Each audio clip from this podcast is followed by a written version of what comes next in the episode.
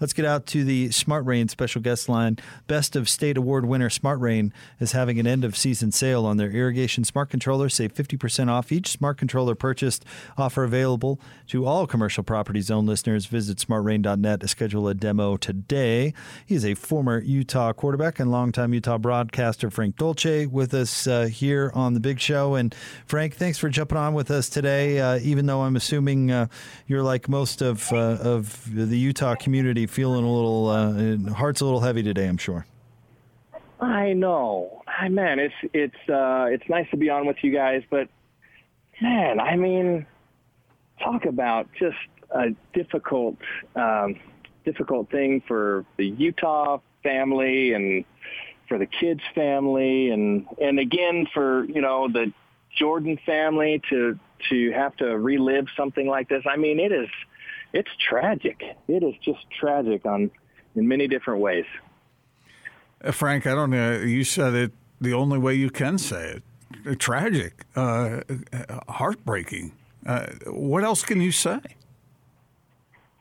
I don't know. I mean, I, I don't know. My I don't know much about the the circumstances. I, I understand that uh, uh, he and Ty Jordan were very close, and um, and so that was a meaningful thing for him to represent Ty and to wear his number and and um, you know I don't I certainly don't want to speculate on any of the details, and hopefully those you know we'll get some of those details to come out. But it sounded like you know wrong place, wrong time sort of scenario and um, that is just supremely unfortunate.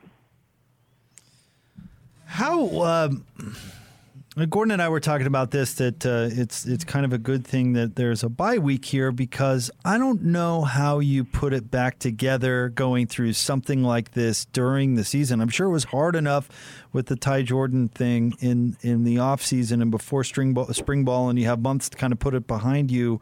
How how does how does Utah go on? I guess.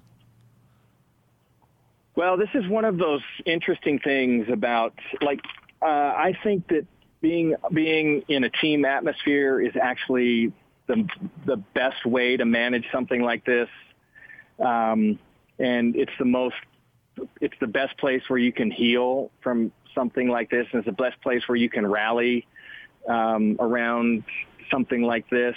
Um, and I and I don't mean rally for the sake of the team. I mean rally for the sake of all the individuals involved who are who are having a difficult time with this right now. So, I mean, the team atmosphere. This is one of the great things about team sports is that I mean everybody can now now has an opportunity to be together and to express whatever uh, feelings and emotions they're having right now and work through it.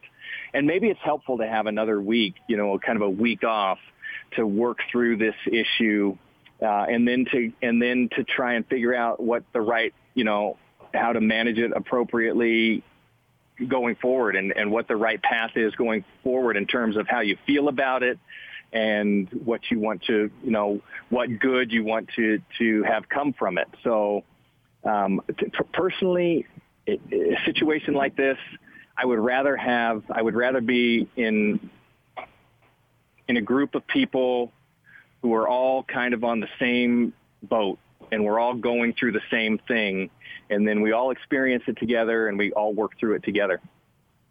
Well said, Frank. I don't know how you transition from that to talk about football, but uh, let me make the attempt at least. Uh, what did you think about what you saw on the field on Saturday? Well, I thought, uh, you know, f- first of all, job one, you know, getting the win. And so that's important for, for a Utah team that I think was struggling to figure out how to win a football game. So that's, that's a big deal. Defensively, I think Utah took another step forward, um, creating the turnovers, uh, uh, smothering, swarming kind of defensive effort, an aggressive game plan by uh, Morgan Scalley and well executed by a team that uh, had lost a couple players to injury, a couple key players to injury. So that was, you know, I think those are all positive things on the on the defensive side. uh, I, I, you know, I'm not. I'm a little concerned about. I don't, you know, I don't think Washington State represents the best of the Pac-12, and so, you know, I although I think Utah took a step forward defensively, uh, it's that's that's not going to be the best of the best that they face this year in the Pac-12. So, certainly work to do still on on that side of the ball. Offensively, uh, I, I mean, I don't know what we were hoping for out of Cam Rising, but he looked, uh, you know, I, I think after the performance against San Diego State, everybody had this expectation he was going to come in and he was going to, you know, throw five touchdowns and complete 70% of his passes. And, you know, I, I think we were hoping for all of those things. It didn't, it clearly didn't materialize and, and he looked uh, a little out of sorts at times.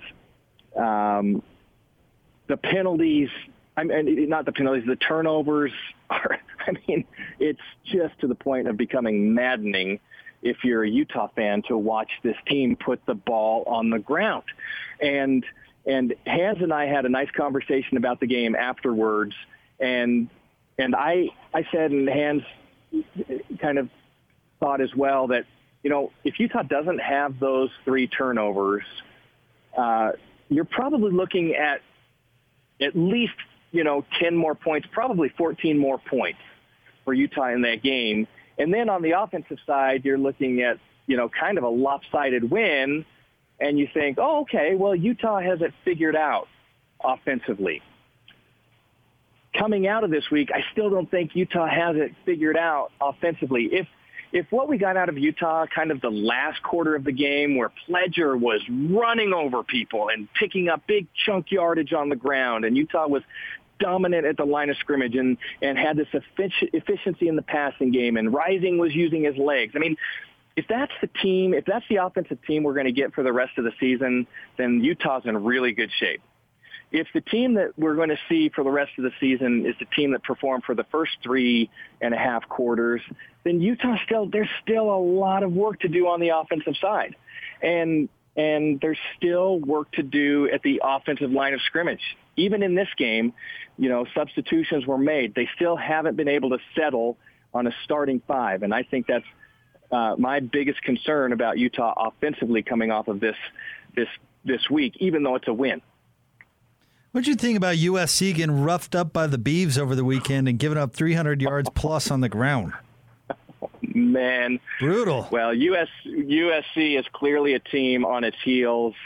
Uh, I, I mean, I still think they're super talented.